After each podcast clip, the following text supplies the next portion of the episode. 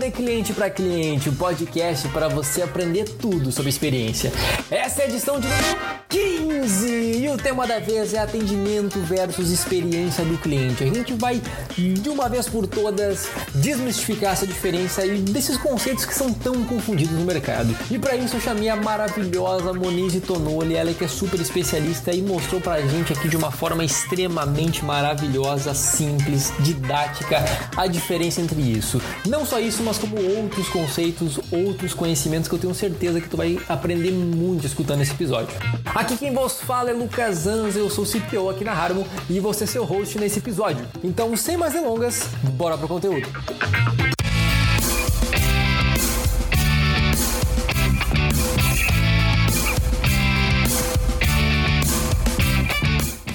Então, muito bem, começando mais um episódio aqui do De Cliente para Cliente. E essa vez eu tenho uma convidada mais do que especial, porque ela é mais do que uma convidada.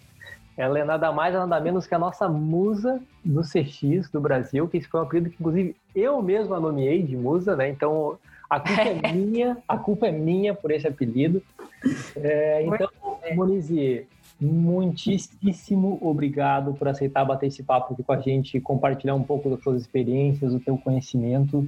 É uma honra ter você aqui. Imagina, eu que agradeço super pela confiança, pela parceria, por esse apelido ridículo. E eu acho que é, é, é, super legal. E ao mesmo tempo é, cara, quem é essa pessoa que esse maluco tá falando?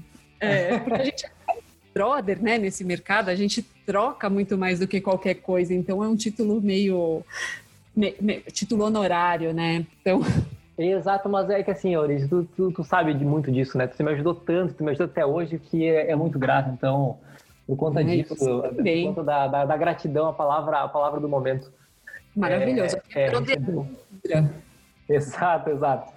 Então, ó, antes de nós pular para o nosso papo, né, para o nosso assunto aqui do, do episódio, eu queria que você contasse um pouco sobre você, sobre a tua história, né, o, um pouco da tua jornada até você chegar nessa cadeira que você está sentada hoje, né? Boa, Lu.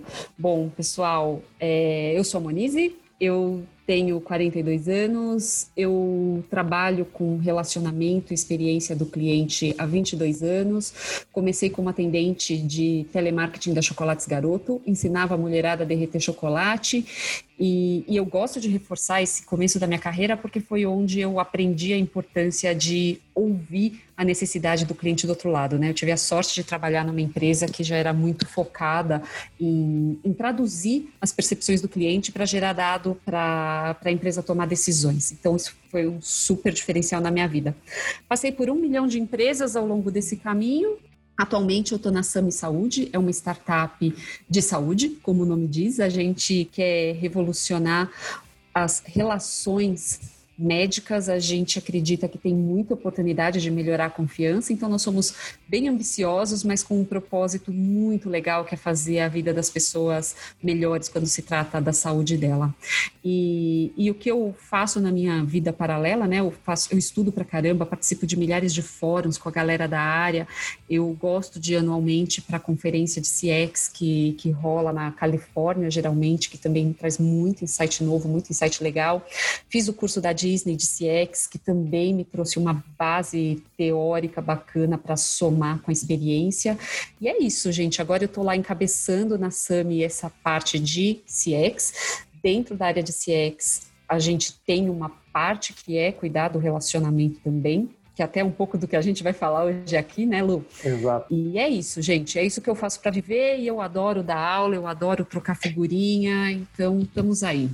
Muito bom, muito bom. A Samia, meu, tem uma proposta muito legal, né, cara? Muito incrível, Sim. assim, o que estão se propondo para fazer, assim. Bem empolgante. Até quem tá de fora.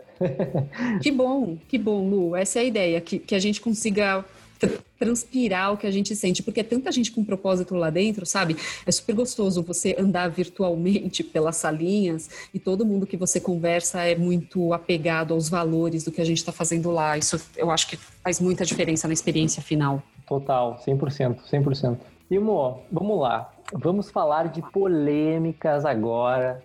É, tudo começou, o assunto disso aqui começou no momento que você postou no seu LinkedIn há um tempo atrás, né? Que isso não era atendimento. E aquilo ali gerou uma repercussão, né? Sim. né? Pois a coisa, é. A coisa tomou uma proporção assim inimaginável. Conta um pouquinho sobre a história desse post que está por trás dele para a gente começar a bater esse papo aqui. Conto. O post não veio porque assim, diariamente e, e muitas vezes até no trabalho, né? Eu escuto o, o as pessoas tratarem a área de, de relacionamento ou de atendimento como CX, né? Eu acho que isso começou um pouco com, com o time do Nubank, intitulando CX para o time de atendimento, por fazer um atendimento muito diferenciado. Aí houve uma apropriação, e aí um pessoal que já vem da área de atendimento com uma área que muitas vezes não é bem vista aqui no Brasil, o pessoal enxerga só como uma área para cumprir com a legislação, não faz um atendimento de verdade, então as pessoas se sentem desvalorizadas. Aí falaram, cara, beleza, tem um nome bonito, vamos colocar aí. E aí eu nessa de ouvir isso direto, então eu fui muito assim numa toada do desabafo, sabe? E nem sei se foi a rede certa fazer isso no LinkedIn. No fim das contas, acho que se provou ser certo, porque gerou uma, uma conversa muito rica em cima. Mas foi muito num tom de desabafo, cara, que CX não é atendimento, atendimento não é CX. E, e aí teve gente que ficou ofendida, teve gente que concordou. Então foi, foi super legal ver o quanto uma coisa que parece tão simples impacta tanto a vida de todo mundo. Exatamente. E, e, tu sabe uma coisa legal, Muniz, assim, porque uma coisa que é um exercício que eu faço constantemente é, é pensar assim, meu, é, é, a gente que trabalha com a área de experiência uh, afirmar que sim, nós, nós, vivemos dentro de uma bolha, porque uhum. se tu entra no LinkedIn, você só vê, você só se conecta com pessoas de CX, de CS, né, assim por diante, portanto, sua timeline só fala sobre isso, e daí você é acha todo mundo sabe o que você sabe, né?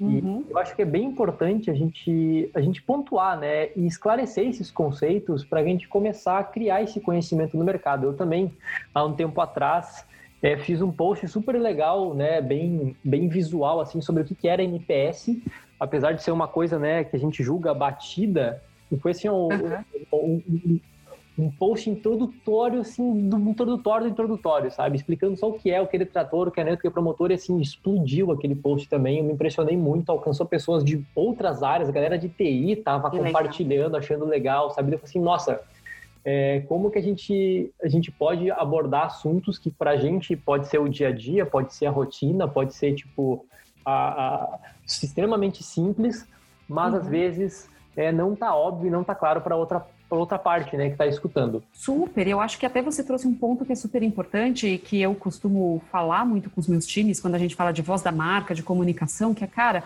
a gente precisa falar o óbvio. E se a gente precisa falar o óbvio com o nosso cliente, por que não a gente não tem que falar o óbvio nas nossas redes e para os nossos pares, né? Porque a visão que a gente tem não é a visão que o outro tem, a carga que um tem não é a carga que o outro tem. E quando você pega uma coisa que fica um pouco mais em voga, como é o caso do NPS, cara, a galera distorce, use de tudo quanto é jeito, né? Você pega um caso que até um, um amigo nosso, né, postou dia desses. Ele foi numa numa concessionária e aí tinha lá para ele avaliar de 8 a 10 eram as possibilidades dele dar nota. Não, isso é Cara, é ótimo, isso é ótimo. Um super uso equivocado, né, da pesquisa. Então, eu acho que a gente precisa falar assim todo dia, porque tem gente que usa equivocadamente porque não sabe, tem gente que usa equivocadamente por opção, sabe qual é o certo, mas tem outras metas na vida e eu acho que a gente tem que dar oportunidade das pessoas saberem qual é o certo. Exato, exatamente. Não, e outra coisa, né? Às vezes, quando, quando no caso desse caso do, do, da escala, né? Querendo influenciar o cliente a responder uma escala numa nota maior, né?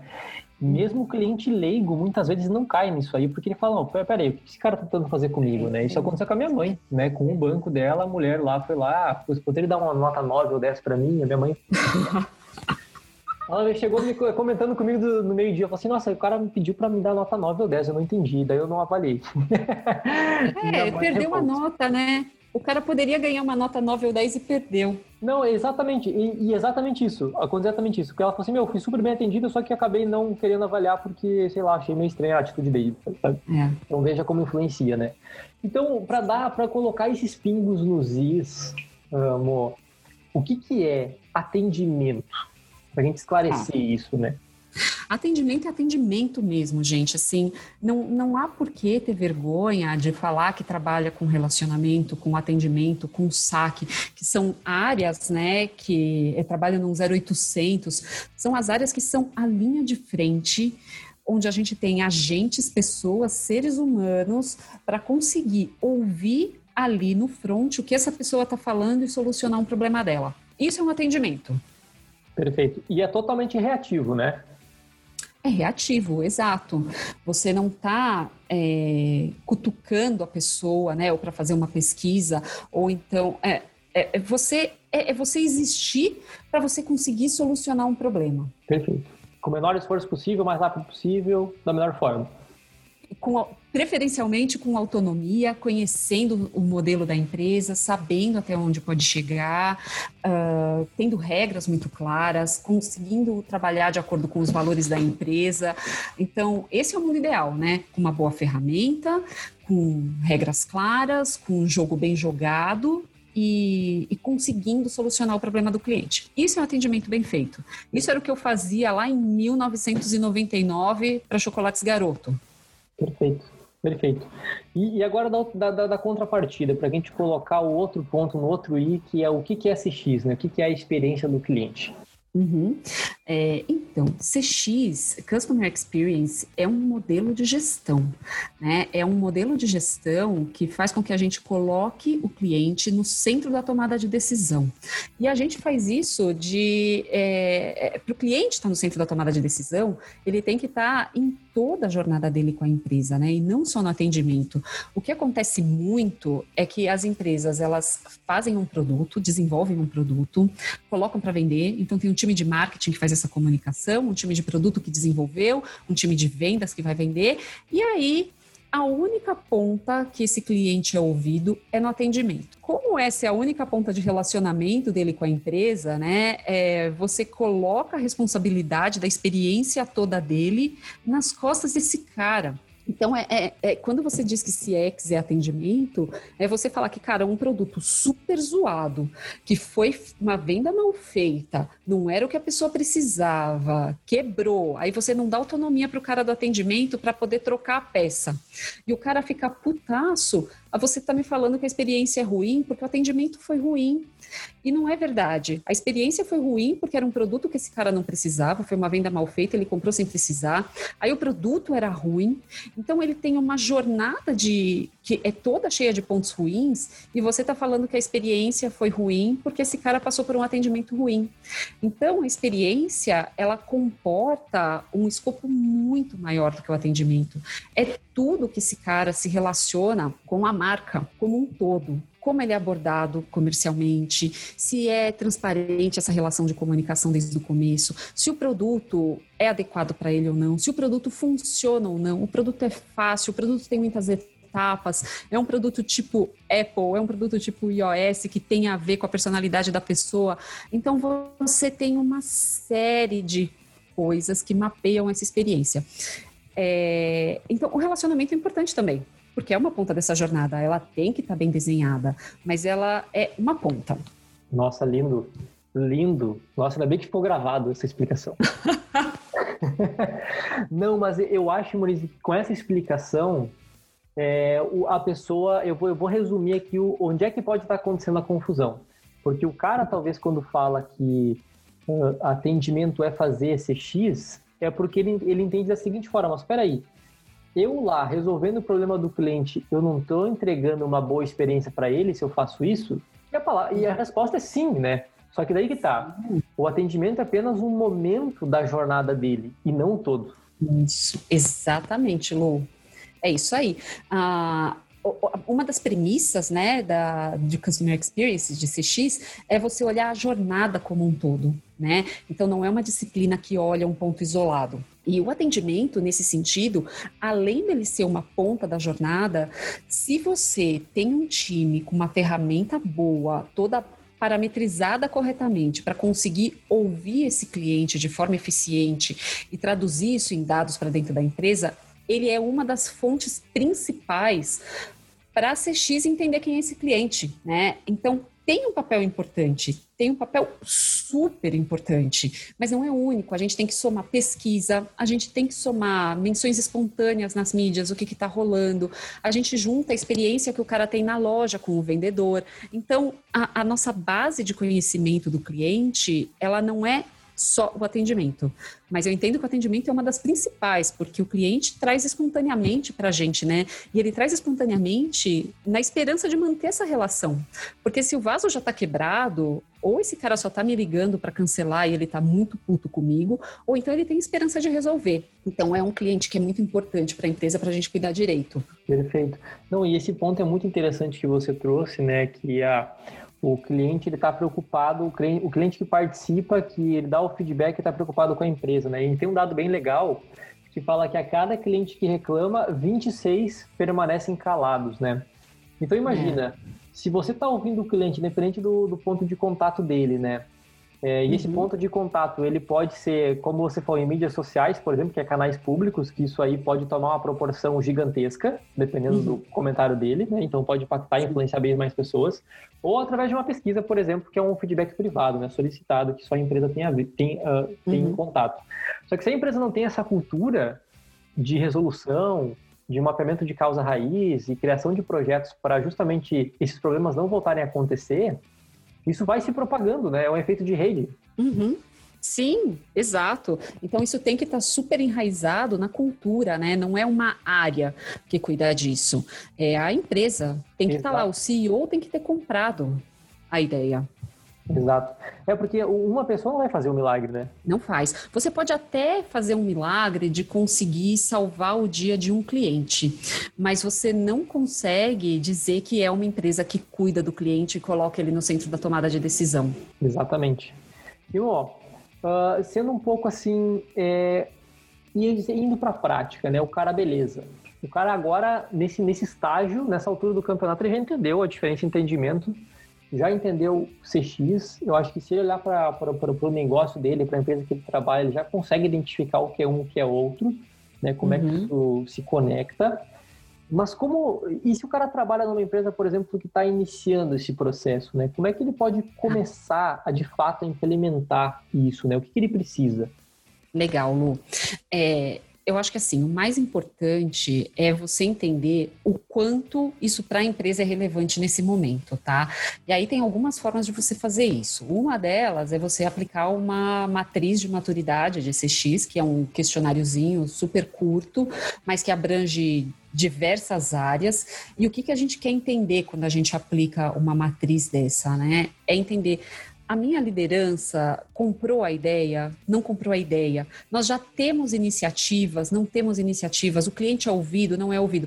Então você entende como é que você está no reino da experiência do cliente, tá?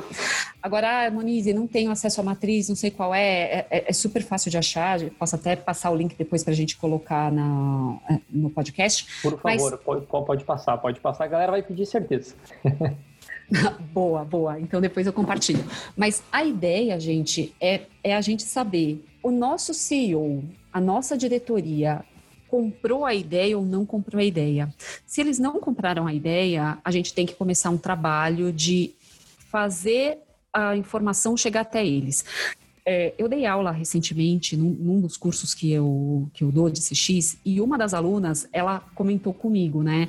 Ela falou assim, cara, eu tô aqui porque o meu diretor falou para mim: você precisa montar uma área de CX porque a gente não tem isso.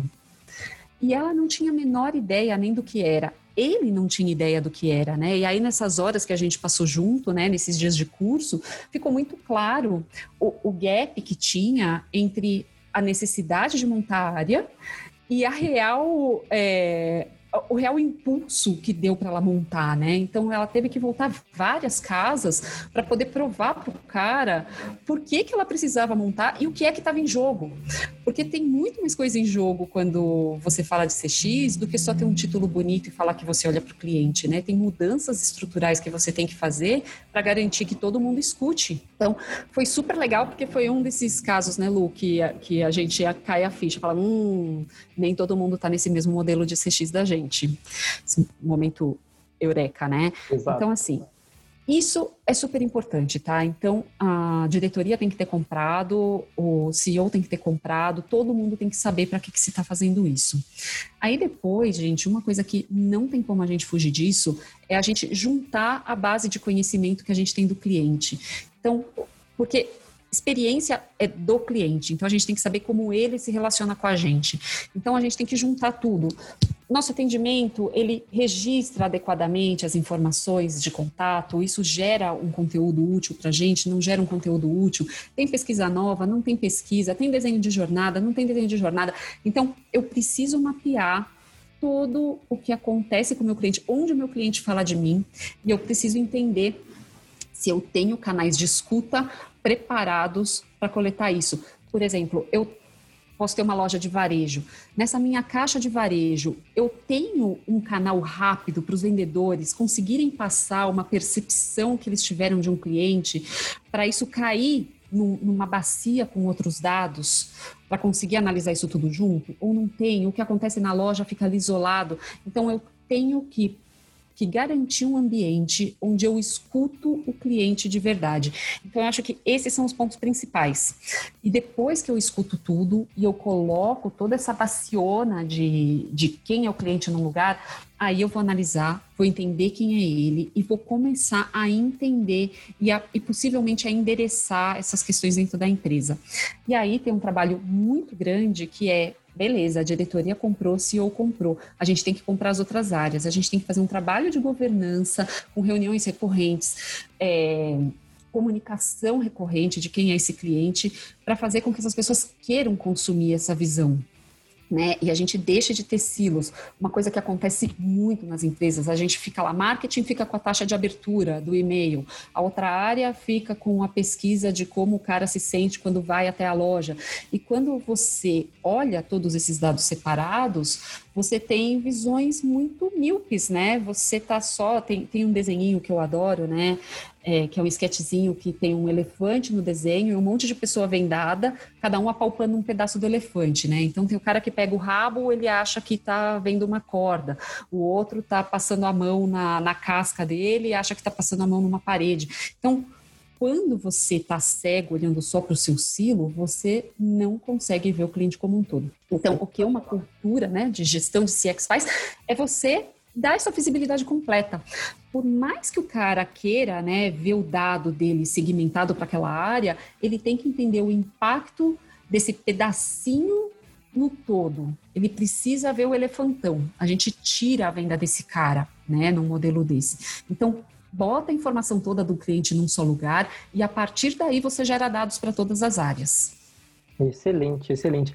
E sabe que esse, esse lance dos silos que você falou, Mo, eu acho muito relevante. A gente tem vários, vários uh, casos aqui onde a questão do silo ela tá tão forte na cultura da empresa que a própria área do CX também é um silo. O pessoal é. não fala, entendeu? Então o pessoal não fala com as outras áreas também, sabe? Então, por mais necessário, por mais necessário que seja, talvez é, a, primeiro tem que começar com uma mudança de mentalidade da área e expandindo aos poucos, né? Eu acho que é tipo hora, assim, conquistando os, os, os territórios, né? É bem isso mesmo, Lu. E eu falo, cara, é uma, é uma carreira, uma área que é muito política, muito. É. Então, assim, a gente. E eu, eu gosto de comprar comidas, é, pessoas com comida, né? Eu acho que comida sempre agrada. Então, eu, eu, eu, eu me relaciono com as pessoas, além de eu dar comida para elas, chamar elas para trocar figurinha, para a gente tomar um café e conversar a respeito do cliente, eu entendo como aquela pessoa do outro lado consome conteúdo. Se é um diretor que não tem tempo, não adianta eu ficar no pé dele falando que ele tem que olhar para o cliente, né? Então eu vou selecionar de toda a análise que eu fiz do cliente um slide, vou mandar no WhatsApp dele e vou falar, cara, você viu que legal isso? Que teve resultado em cima daquela ação que você fez? Ou então é, eu vou alimentando as pessoas com, com informações muito pontuais para elas verem que é legal o que a gente está fazendo Então, existe um, um trabalho por trás de, de, convencimento das pessoas, né? Que é, é, é você alimentá-las para elas se sentirem também proprietárias, sentirem alegria de ser proprietárias, de conhecer bem o cliente, né? E o que, qual é o impacto dela quando ela compra a ideia? Antes dela comprar a ideia, o que está acontecendo com esse cliente? Então, eu vou dando pílulas até que essa pessoa ela se convença do, do quanto isso é importante e ela queira o todo. E, é um movimento meio sem volta, né? Porque uma vez que ela descobre que isso é legal, aí ela quer ver tudo e é muito gostoso. A gente passou por esse processo dentro do peixe, foi super legal, né? Quando eu fui contratada, não, não tinha uma cultura de olhar para o cliente no centro. E eu saí com todo mundo querendo olhar. E muito nesse esquema. Alimenta as pessoas de acordo com o que é importante para elas, para elas irem se convencendo da importância. Perfeito. É, é, é uma coisa que a gente está falando no evento que a gente participou, né? O, o, o, acho que foi início desse ano, né? Pré, pré-pandemia, inclusive. Foi. Bem uma semana antes. Exato, exatamente.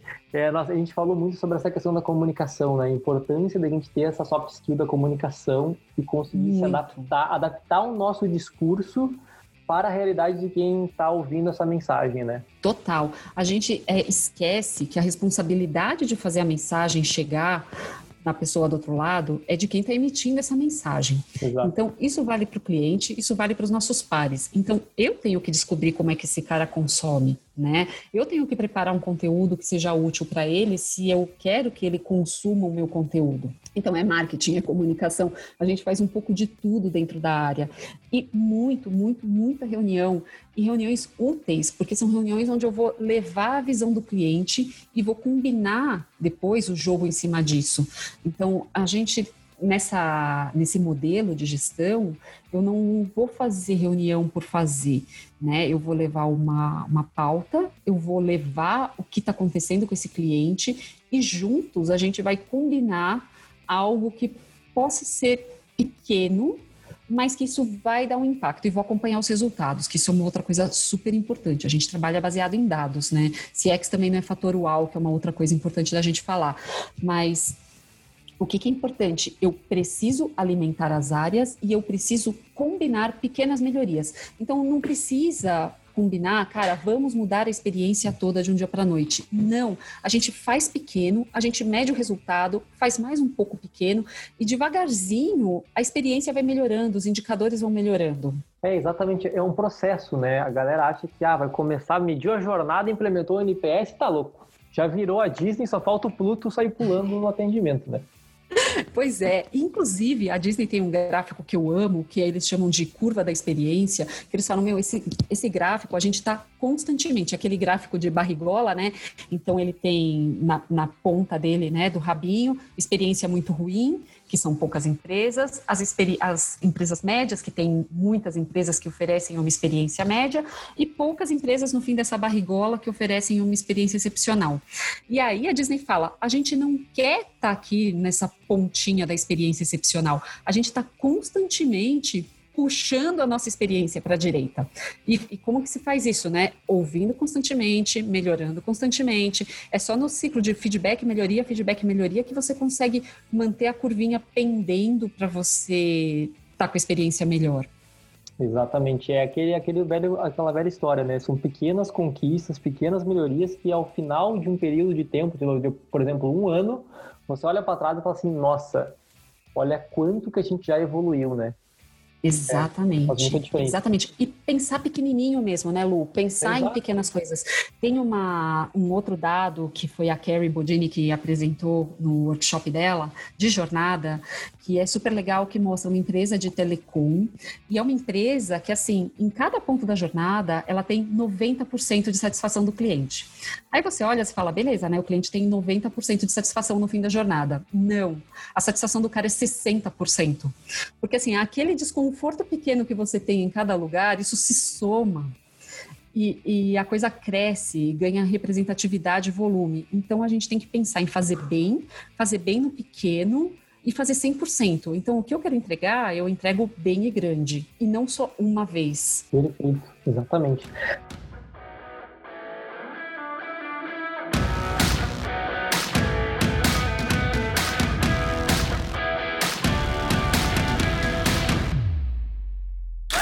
Esse podcast é um oferecimento da Harmo, a plataforma de marketing de experiência onde a conversão é mensurável e o ROI inevitável. Desenvolvida especialmente para redes de lojas físicas, integrando gestão de reviews, SEO local e pesquisas multimétricas, criando uma poderosa máquina de aquisição através do boca a boca digital. Conheça mais em harmo.me.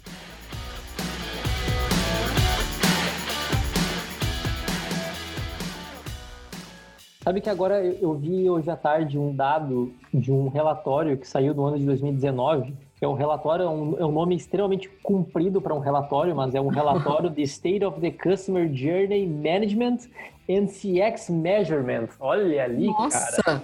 esse eu quero também. Não, eu, eu, eu só tenho os bullets deles aqui, eu não tenho um relatório em si, mas eu tenho os bullets desse relatório. Legal. Ele elencou os cinco principais desafios enfrentados pelas equipes de CX. Né? Isso em 2019, então é, é fresquinho. Uhum. E muitos desses deles é, é, se encaixam no que você trouxe ali do que é necessário para ter a área, tá?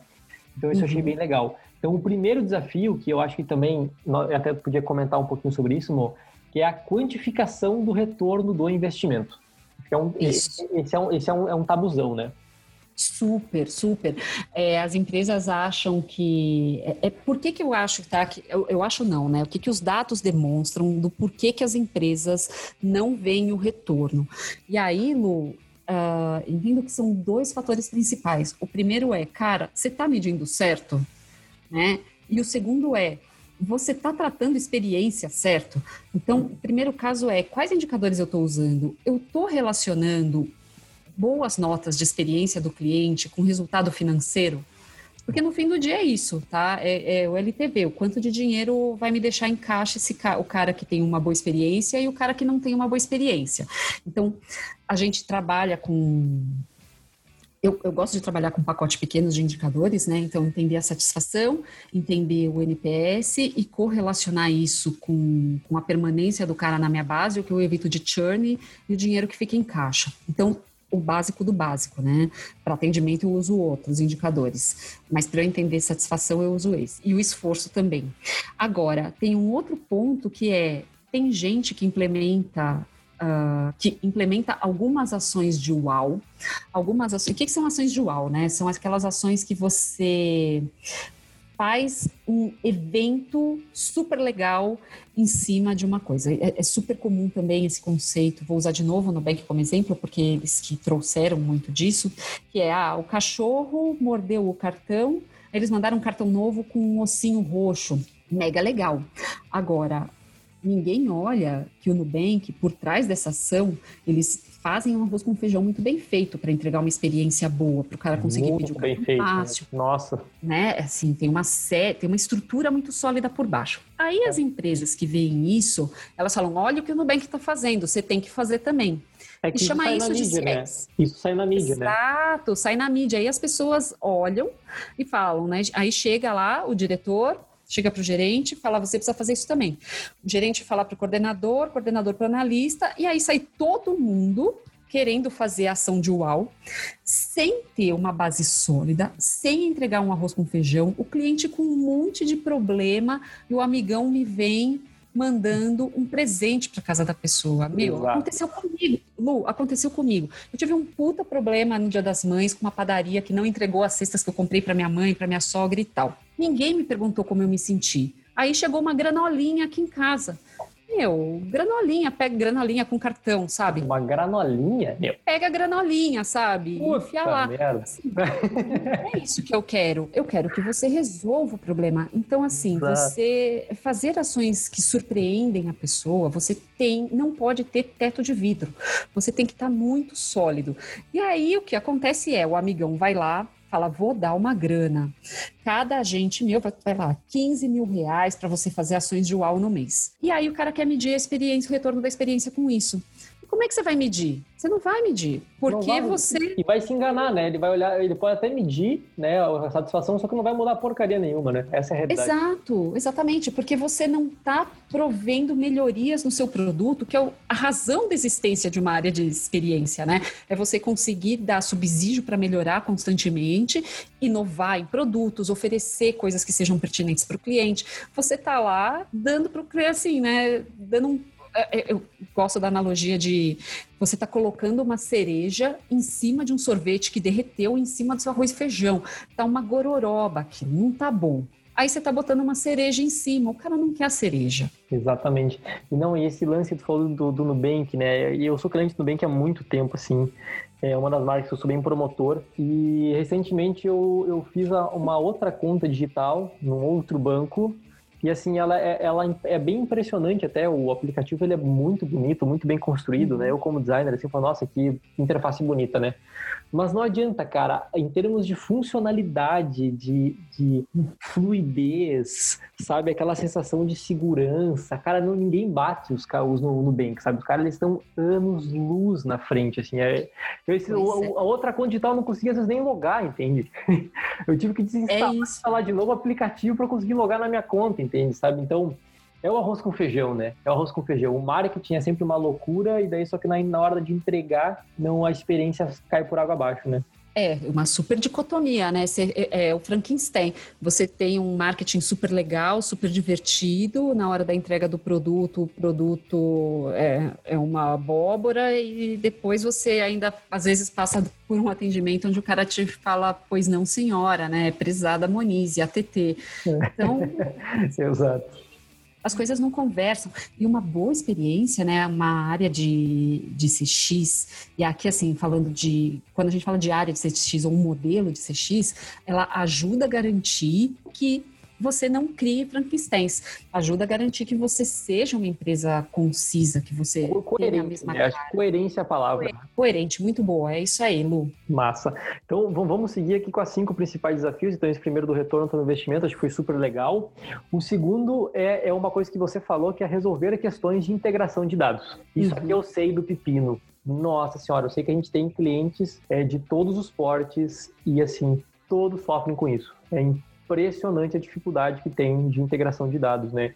E não só da integração deles, mas da veracidade de, dos mesmos, né? Super, super. Eu acho que, bom, primeiro, né, é, o mercado ainda tem ferramentas que dão uma estrutura muito legal, até com inteligência artificial para ajudar a olhar dados desestruturados, são caras. E quando você fala de, de, de ter uma os dados consolidados no seu lugar, no mínimo você precisa de um analista e de um Power BI para ajudar você a entender aquilo e aquilo fazer sentido. Aí você tem que entender, eu tenho um time de monitoria que olha para ver se está marcando direito ou as minhas marcações em sistemas estão todas zoadas. Então tem um monte de, de, de pontinha solta quando você, se, você fala de consolidação de dados. Então você precisa primeiro, garantir que esse dado tá certo, né? Antes de jogar ele no seu balaião. Jogou ele no seu balaião, cara, meu balaião consegue me tirar dados úteis é, eu tinha a minha chefe lá na, de quando eu trabalhava na Garoto, né, a Débora Fontenelle, ela falava uma coisa que é muito verdade, meu, cheat in, cheat out. Se tiver mal configurado para você coletar o dado, depois você só vai tirar merda. Porque se você é. imputa errado, você vai tirar o dado errado depois e vai fazer uma análise errada. É então, verdade. os cuidados de parametrização antes de imputar o dado são super relevantes. Perfeito, perfeito. O, o, número 3 e o número 4 aqui são bem, eles são bem próximos, e daí eu, podemos falar isso, eles juntos. O número 3 é identificar e priorizar problemas e oportunidades. E o número uhum. 4 é gerar insights acionáveis rapidamente. Eu acho que os dois eles têm super a ver, né? É, são Sim. basicamente, a gente está falando de análise de dados.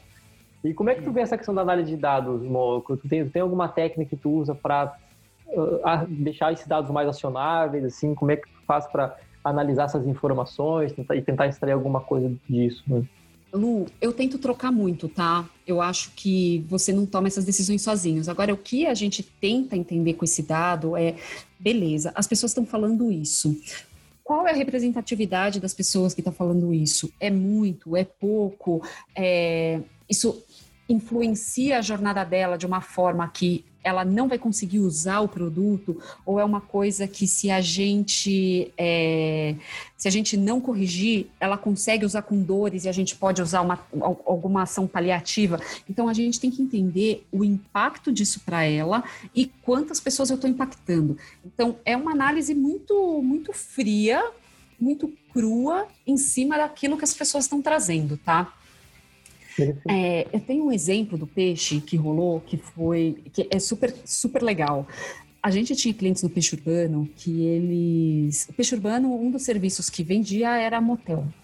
E aí o cliente comprava um motel na conta pessoal dele e depois queria esconder do cônjuge. E o peixe urbano não tinha uma função no aplicativo que deixava ocultar cupons passados. E aí, assim, era muito, muito, muito raro. Então, imagina, uma operação que você tem 200 agentes atendendo, acontecia uma vez no mês uma ligação de alguém desesperado que queria ocultar o cupom. Cara, quando você pega isso, né, é, e, e, coloca junto de outras coisas que você tem para oportunidades de melhoria no produto, qual é o impacto? Né? É, se eu fizer, quanto tempo eu preciso para resolver essa questão? Então, é um público muito pequeno atingido, com um impacto. Que, o, o impacto era muito emocional no meu time, né? A gente uhum. tinha que trabalhar com o time para explicar, cara, é, é, muito pontual e virava um fuzuê no atendimento, né? Porque o cara tá traindo e tal, então vira um super auê.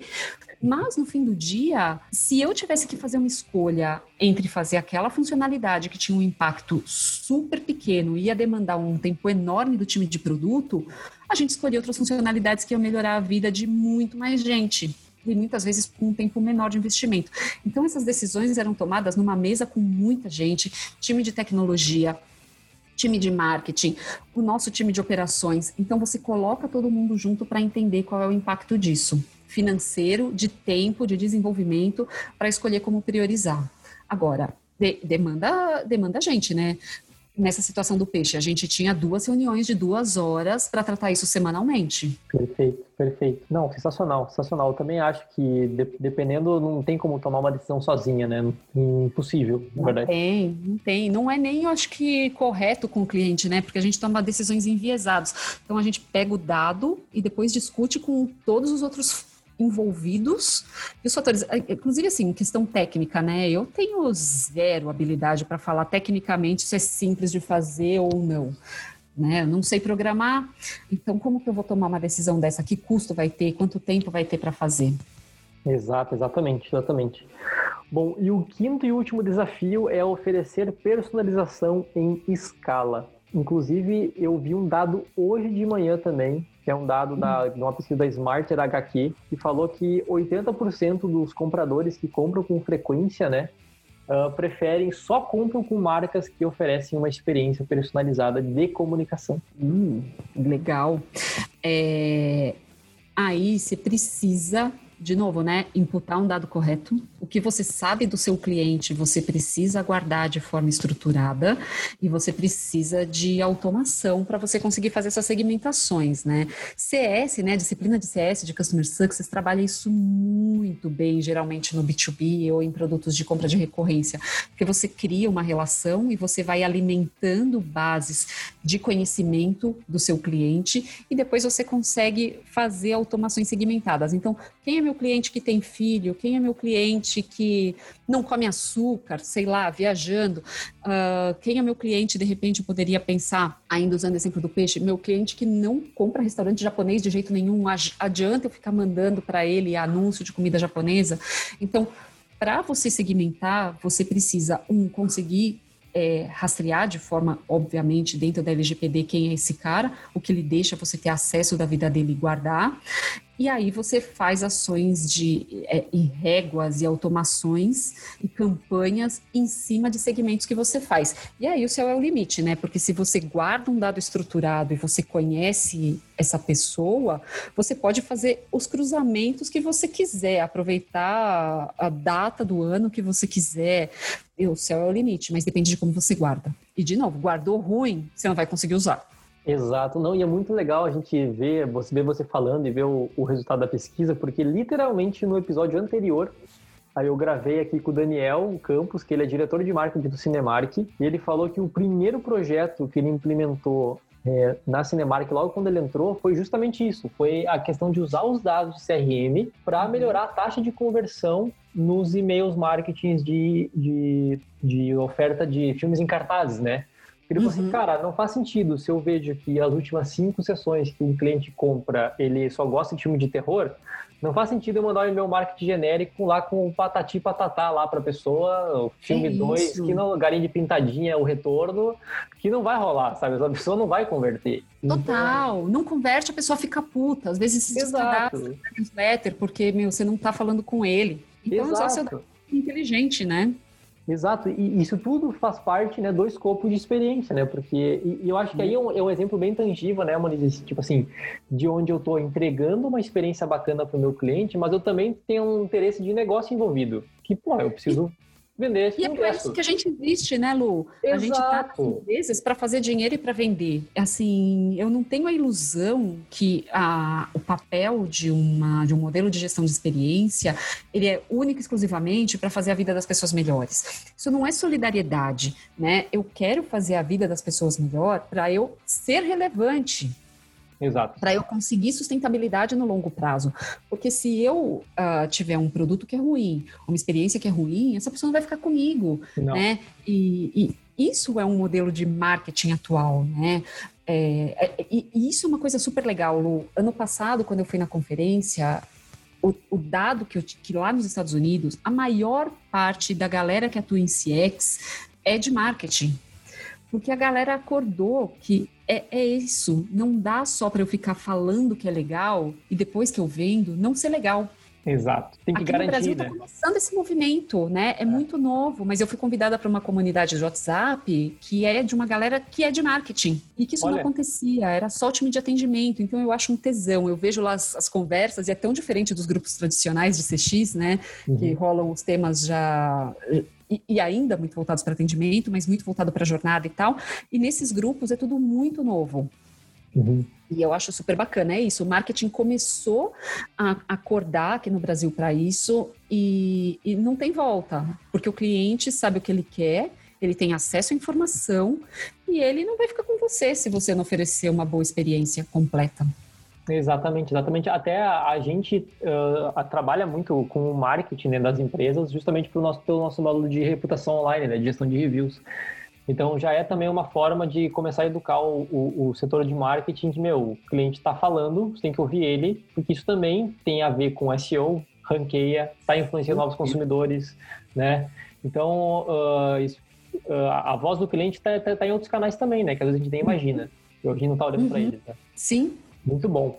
E, irmão, como é que ah, o cara, beleza, o cara já teve uma epifania maluca aqui com tudo que a gente falou, e ele começou a implementar na, na empresa dele, né?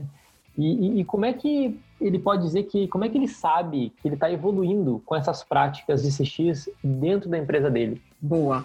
É, uma coisa que a gente pode fazer é voltar para a nossa matriz de maturidade, né, e reaplicar para saber, cara, estou coletando os dados direito, meus diretores mudaram de opinião, então a gente pode a gente tira uma fotografia no momento, entende como a empresa está, a gente tira uma fotografia depois. Agora, na rotina, o que a gente faz para saber se a gente está indo bem ou não é o resultado dessas pequenas ações que a gente está fazendo. Está melhorando a satisfação da pessoa? Ela está mais feliz hoje do que ela estava ontem? E esse mais feliz, ela continua comigo ou ela saiu? Meu churn diminuiu? Aumentou o tempo que a pessoa fica na minha base? Aumentou o dinheiro que ela deixa na minha base? É, tem um outro exemplo, e eu vou trazer de novo o peixe, porque eu acho que é a empresa que fiquei mais tempo recentemente, que era, a gente foi comparar, Lu, o quanto qual era o LTV das pessoas que passavam pelo peixe e não passavam pelo atendimento ao cliente com o LTV das pessoas que passavam pelo atendimento. A gente queria saber, cara, o cara que tem um problema, esse cara, ele gasta mais comigo, o cara teve um problema e falou comigo, e teve um problema resolvido. Esse cara gasta mais ou menos dinheiro comigo. E a gente viu que ele, o cara que passava pelo atendimento, o LTV dele era três vezes maior do que o cara que não passava pelo atendimento. Nossa. Então, assim, isso é uma métrica que mostra que a satisfação do atendimento ao cliente gera mais dinheiro. A, a, felicidade do cara naquela ponta da jornada gera mais dinheiro para a empresa. Então, as métricas, elas têm que funcionar muito para o seu modelo de negócio. A gente usa o NPS para saber o que o cara tá, o quanto ele recomendaria a marca, beleza. O quanto que isso, naquela fotografia daquele momento, quanto de dinheiro ele fica, deixa, deixa em caixa, qual é o churn nesse momento? Eu melhorei a minha nota de NPS. Quanto de dinheiro agora esse cara deixa? Qual está sendo o meu churn. Então, eu, eu não posso ver dados puros, né? Uma coisa super importante aqui é eu entender quais são os meus indicadores relevantes de que esse cara está ficando mais comigo e que esse cara não quer sair. Esse é o principal que a gente tem de indicador de que está dando certo. Então, eu meço as minhas pequenas conquistas, se elas estão dando resultado positivo, e depois eu vou entender o quanto esse cara está me deixando mais de dinheiro. Lindo, lindo. Não tem diretor nenhum que vai ignorar uh, esse dado. Não tem, não tem, porque é, é, dinheiro no caixa. É isso, quando você mostra, né, cara, você quer diminuir realmente o time de atendimento quando o cara que passa pelo atendimento deixa três vezes mais dinheiro em caixa? É. Não quer, acabou. Você tem um argumento para manter aquilo funcionando. Exatamente, exatamente. Excelente, Muniz, excelente. Então, Muniz, eu estava pensando aqui, nós poderíamos estrear um novo quadro aqui no podcast, que é o Complete a Música. Tá? Capaz, é mentira. Esse quadro não existe. Eu só falei para deixar uma tensão no ar do, e deixar de gerar um desconforto na convidada em questão. Não, na verdade, esse quadro não, existe, não fiquei desconfortável. Posso, inclusive, cantar muito mal para vocês. Nunca mais serei convidada, perderei meu título de musa e foi assim que acabou. Não, seria musa The Voice, de podcaster, alguma coisa do tipo. Não, mas eu, eu vou fazer esse, esse constrangimento aqui. Maravilhoso. Mas, Mo, vamos pro seguinte, para a gente encerrar, é, tem alguma dica final aqui, caso você queira deixar um recado final de alguma coisa que a gente não falou para o pessoal que está ouvindo? Ah, Lu, eu acho que o recado, eu acho que a gente discutiu ele bastante aqui hoje durante o papo todo. É, cara, escute as pessoas, escute os clientes, escute seus diretores, seus level, por que, que eles estão fazendo isso, por que, que o cliente quer isso. Se pergunta sempre, o tempo todo, mas por quê? Mas por quê? Mas por quê? Sabe aquela brincadeira do perguntar cinco vezes o porquê, uhum. um dentro do outro? Isso traz um insight muito grande da razão da gente estar tá fazendo as coisas, do porquê os clientes esperam certas coisas da gente. Perguntem muito, tá? E, e, sejam políticos, conversem com as pessoas, troquem figurinhas, não nadem sozinho. É, é, isso é uma missão de time, não é uma missão sozinho suicida. Perfeito, perfeito. Imo, se alguém quiser conversar contigo, é, onde, elas podem se encontrar? Em qualquer rede social. Meu nome é Monize Tonoli, então é ridículo para me achar, não tem duas. Você conseguirá com certeza falar comigo. Pode me chamar no LinkedIn, pode me chamar no Instagram. Eu não tenho notificações, então às vezes eu demoro, porém eu vejo. Então é só chamar, eu vou amar, adoro trocar figurinha e é isso. Lindo, lindo, maravilhoso.